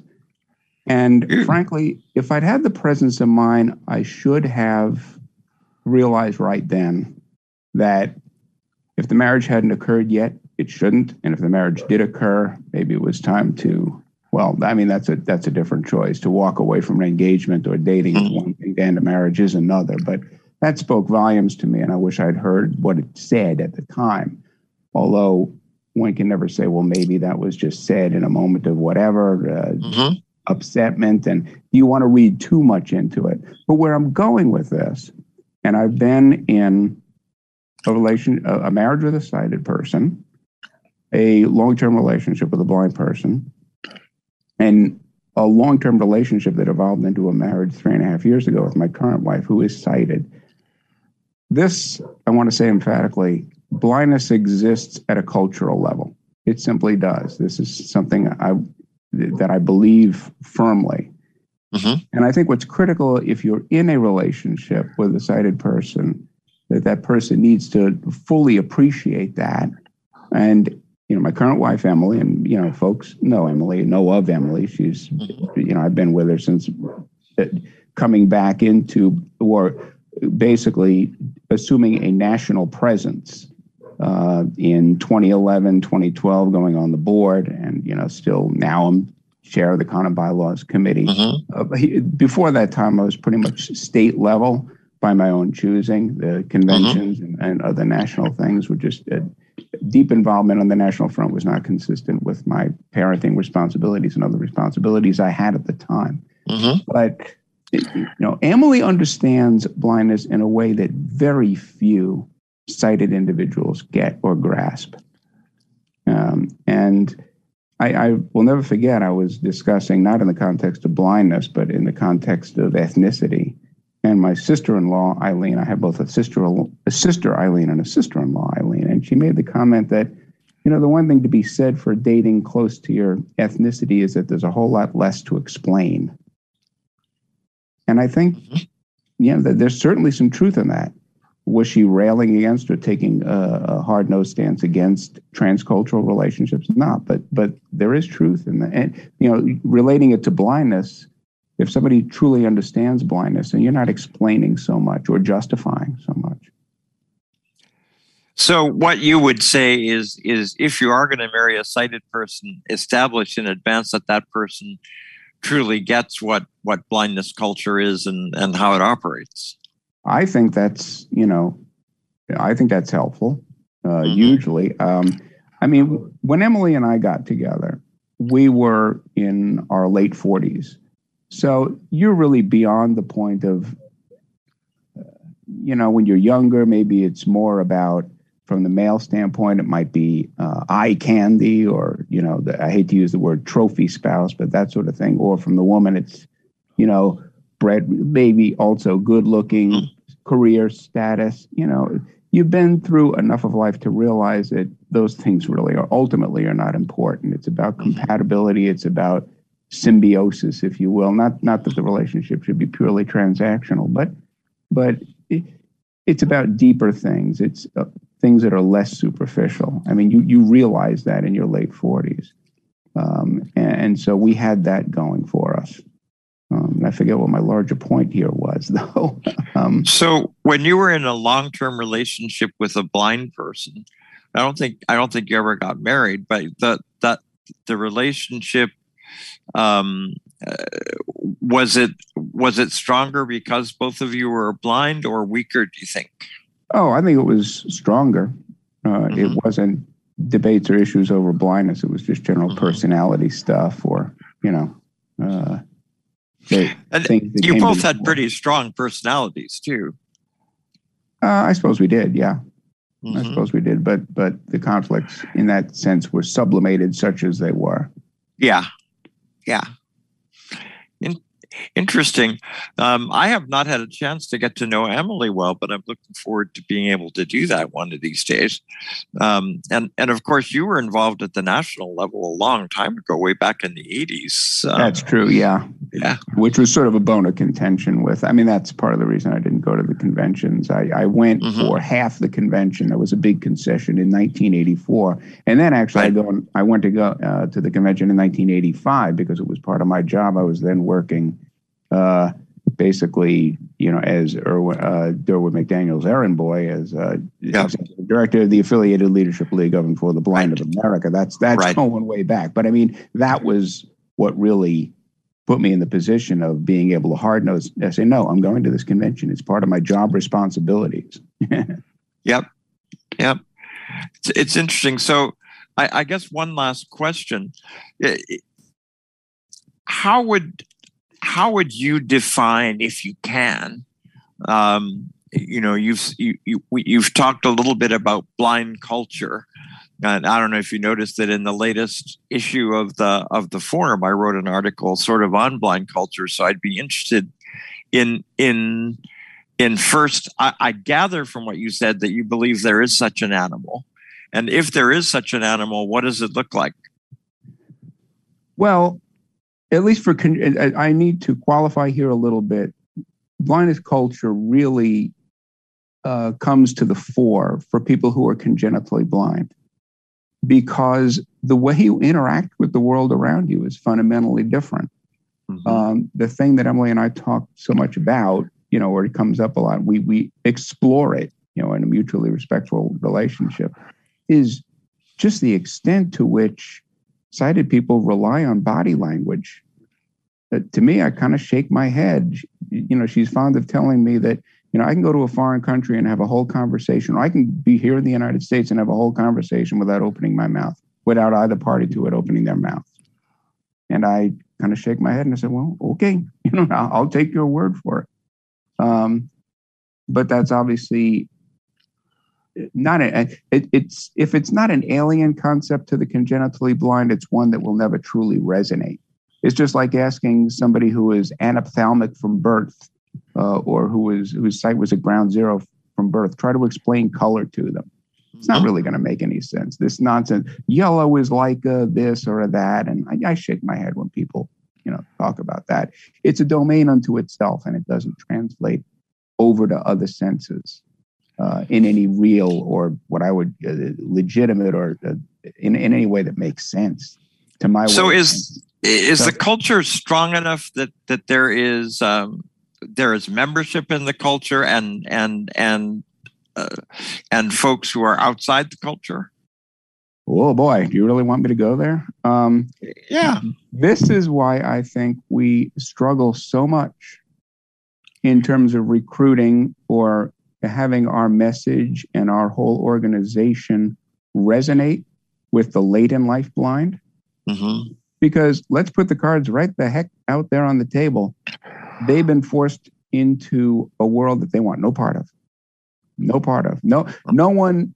I mean, maybe there's a singular instance. I do recall there was an instance on the Dr. Phil show, okay, where somebody deliberately blinded themselves. But we are a group that nobody voluntarily engineers uh, circumstances or makes themselves a part of voluntarily. You know, blindness is not a freely chosen alternative lifestyle. So, with that being the case, you have these people who lose their sight later in life. And to be brutally frank, from my, from my standpoint, their attitude in many cases is God just finished the job. If this is what you're going to do to me, I'm done. So, how are you going to get them to adopt blindness at a cultural level? That's that's that's a good question. I think one of the things we have to do is to is to per, perhaps define it a little bit more than we do, um, and and and maybe maybe we'll spend a, another Tuesday topic trying to talk about that. Maybe I can con you into. Well, into that would be being, a topic you know, as you as we've as I think this conversation has revealed, that's a topic you could easily spend a full episode on. I think we could. In several shows, maybe. You know, the whole idea of blindness culture. It's been talked about, but I, I would have to give it more thought to lay out all the specifics. But fundamentally, as a catch-all, I'll come back to the phrase that the way we interact with the world is fundamentally different. We don't do body mm-hmm. language. We're infinitely mm-hmm. more, if not exclusively, relegated to tone of voice in interpreting uh, beyond the words. Um, for for uh, you know for for me, what you're describing are things that we don't do that other people do, um, and and I I I think there there are some other things, but we'll we'll leave it for another show. But I think there are some things we do that other people don't, and I think if you're going to have a culture, there has to be some of those. Well, um, you know, it's said that mother is the necessity of invention, and I say I think some of the times that Emily and I have, uh, we we have a very great relationship. We hardly ever fight, but the closest we ever come to fighting is when she moves stuff, and I go ballistic. I kind of go nuts. I mean, I have to tamp myself down. I am an unreconstructible maniacal crazoid when it comes to, you know, a place for everything and everything in its place. I just don't have the time or the patience to grope for things you know that should be where they should be.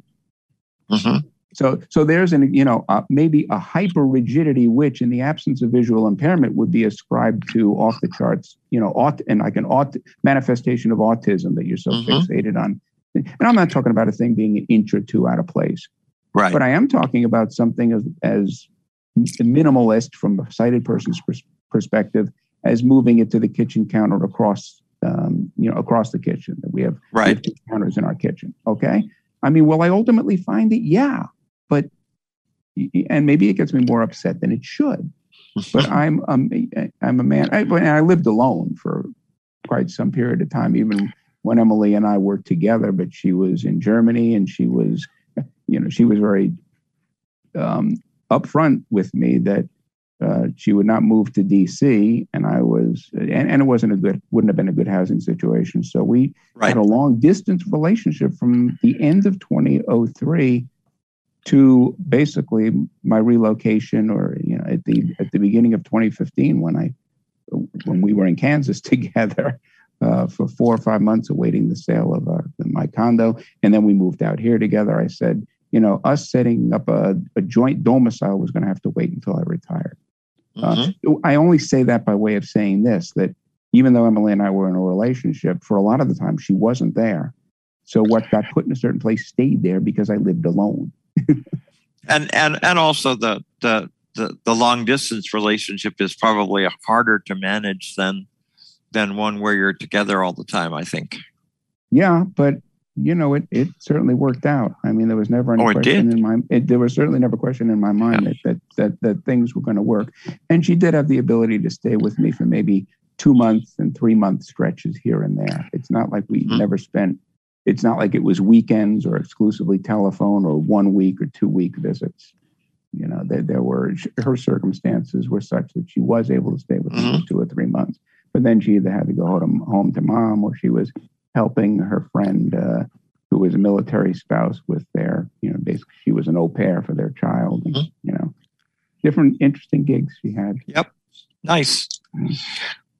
Sir, thank you so much. So okay. glad that so glad that you came on, John. Yeah, Appreciate sure. it, sir. I was make it. Take care. Excellent. I'll lower my hand yep. here. Or, or Very I'll good. Mute myself. Thank you. Penny Moss, please. Penny Moss. Yes. It's Penny. Hey. How y'all? Um, I, I want to, I'll try to keep my comments short, but when we talk about blind culture, I think it has many facets.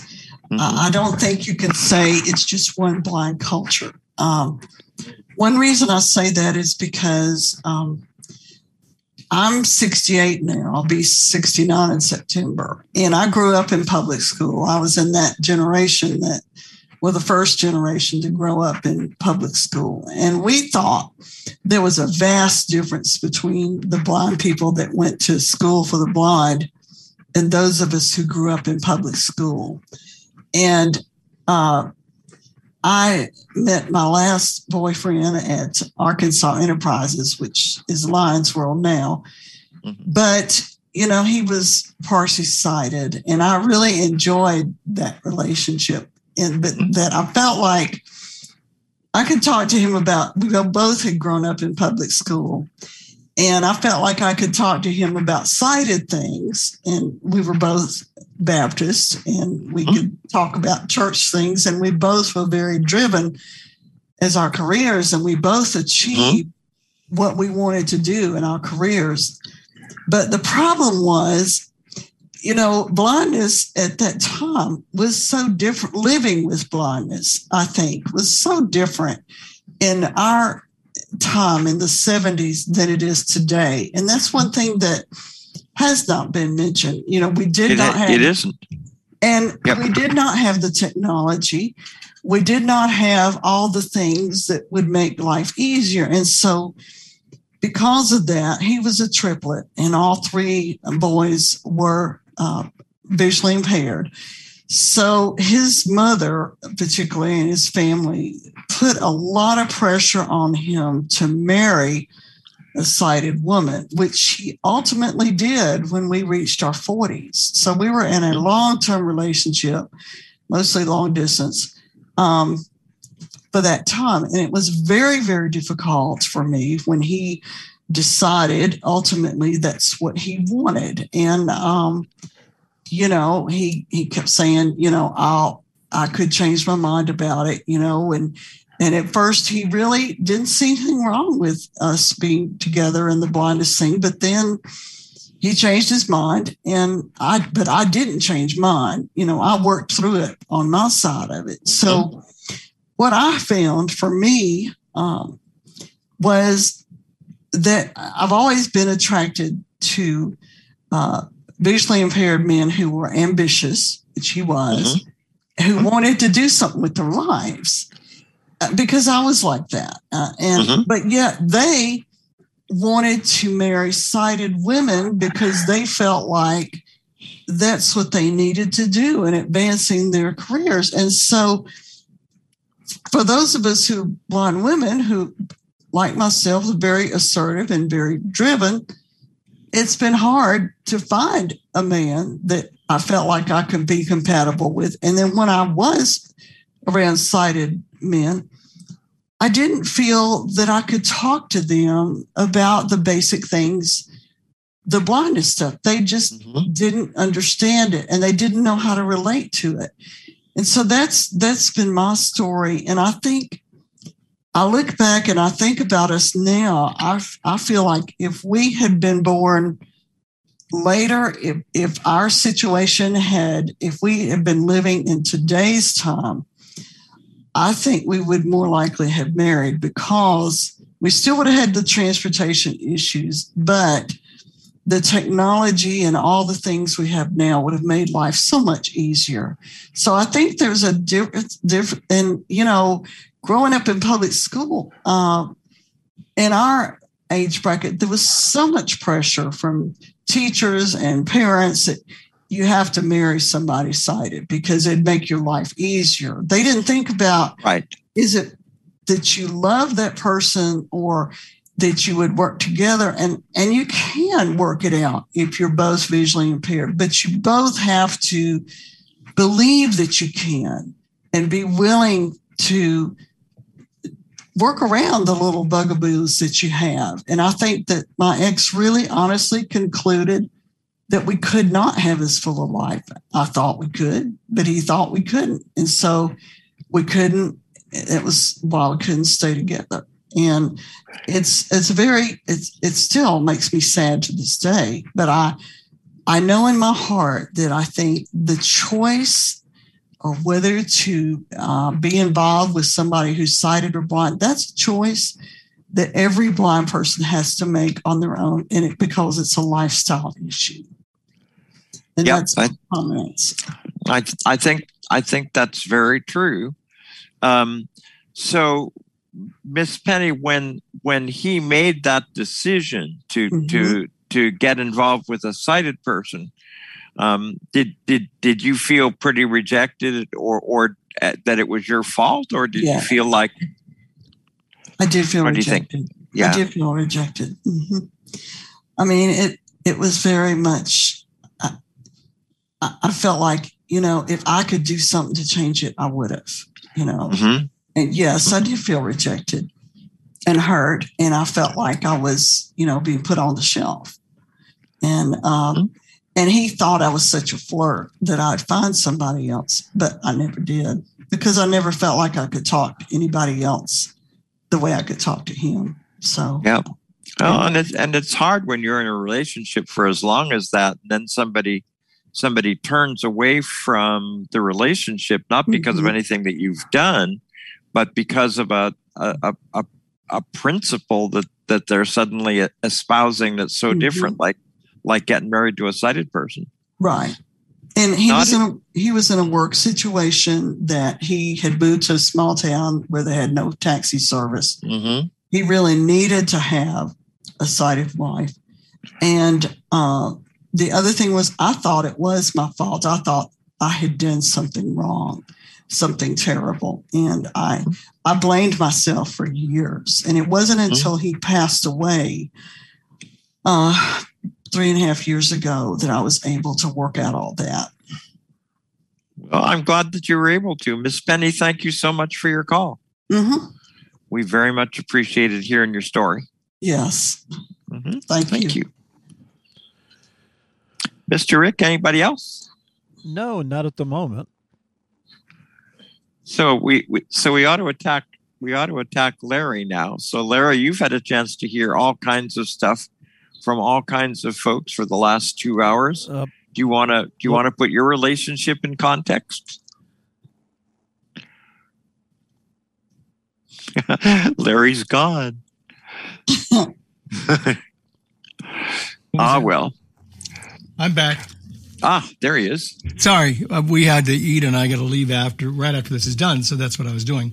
But I walked into the room, and you said, "Ah, Larry's gone." I thought, fascinating so I- timing.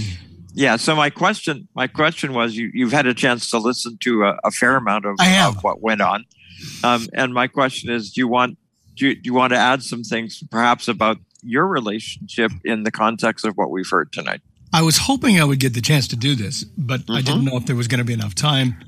And I've got it's not just John and myself; it's it's friends as well. So sometimes you know you have to be socially acceptable and answer the You do. Hi, you know.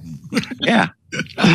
It's funny because if you're expecting uh, lots of turmoil and trouble and all that kind of Mhm. stuff, it, it, it ain't you ain't going to hear it in the next three or four minutes or so because uh, you know I've been totally blind all my life. My wife Melinda was born sighted, uh, became a type one diabetic early on, uh, juvenile di- diabetes. And by the time she was 22, she had lost her sight due to diabetes. In fact, she was driving and her eye hem- hemorrhaged. And uh, she went to the hospital and she was blind in one eye the next day.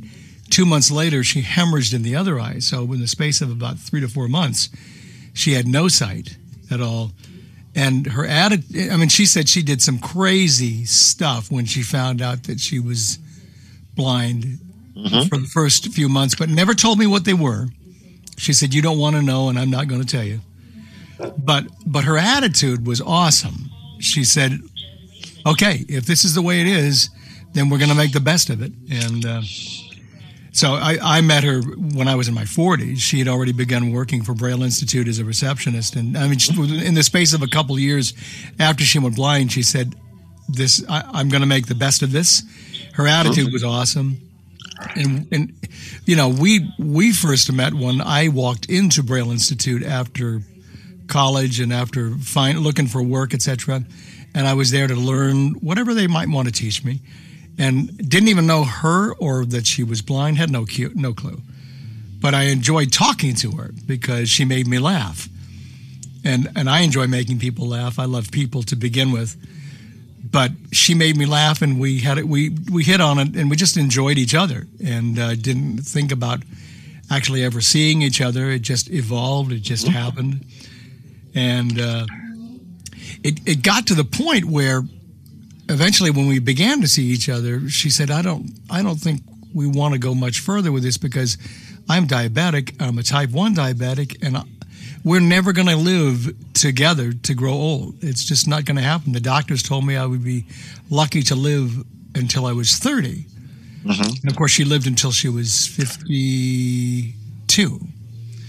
And we got married. I was in my mid 40s and she was seven years younger. And nice. She was the best thing that ever happened to me. And, and I love my family. My family is great. But when they first saw her, you know, of course, she helped it along by. We went to the beach and we had a beach party, and she brought along chocolate chip cookies. So immediately they said, "She's a keeper. If you lose her, you're stuck." so we we just you know we talked to each other, we loved each other, we communicated always with each other, and and and it was. A. She said, "You know, you know, marriage is a difficult thing at mm-hmm. best."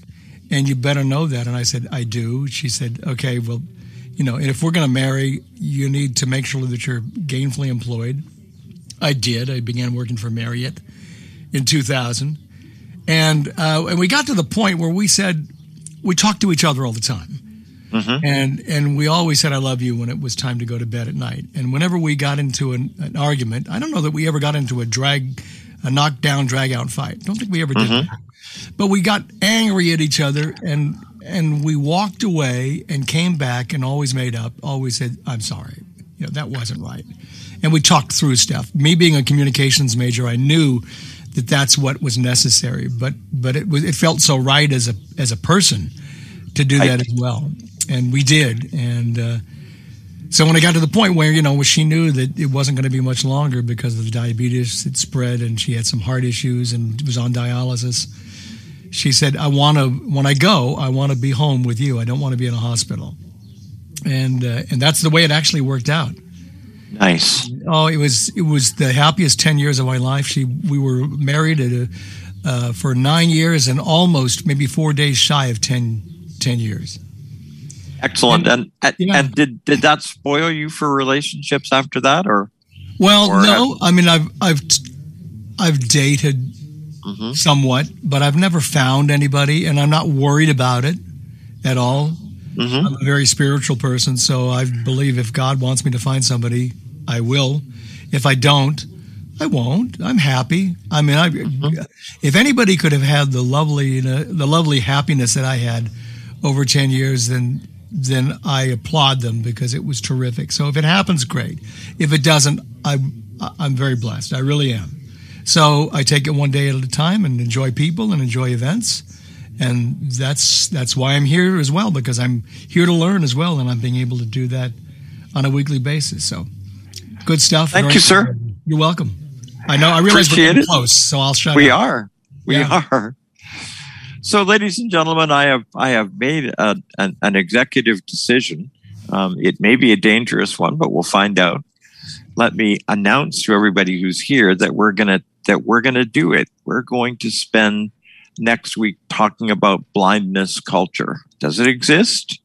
Is it real? Or does it not exist? Um, is are there characteristics that differentiate blind people from sighted people?